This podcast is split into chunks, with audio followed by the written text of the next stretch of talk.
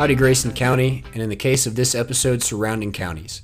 This is Marshall Tollison, the Ag and Natural Resource Extension Agent in Grayson County, and this episode is a sort of advisory for all of Texoma and North Texas.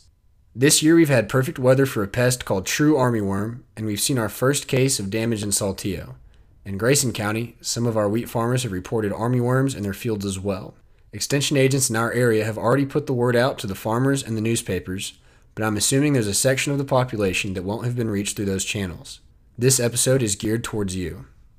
An armyworm is the larval stage, like a caterpillar, of a few species of moth which are characterized by their feeding habits. You may have heard of fall armyworm, which is related to the true armyworm, except it looks different and feeds mostly in the fall. The true armyworm likes cool, damp weather like we've had this spring. Once the temperatures rise above 88 degrees, we should see a rapid decline in their population. You can tell if you have armyworms in your lawn and garden by checking in the evening and morning when the temperature is cool.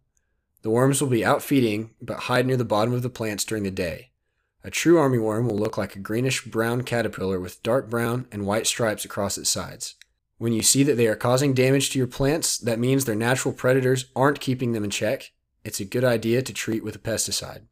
A couple of pesticides are available in the garden section at the store, including Blackhawk, Prevathon, Sevin, and generic versions of those pesticides.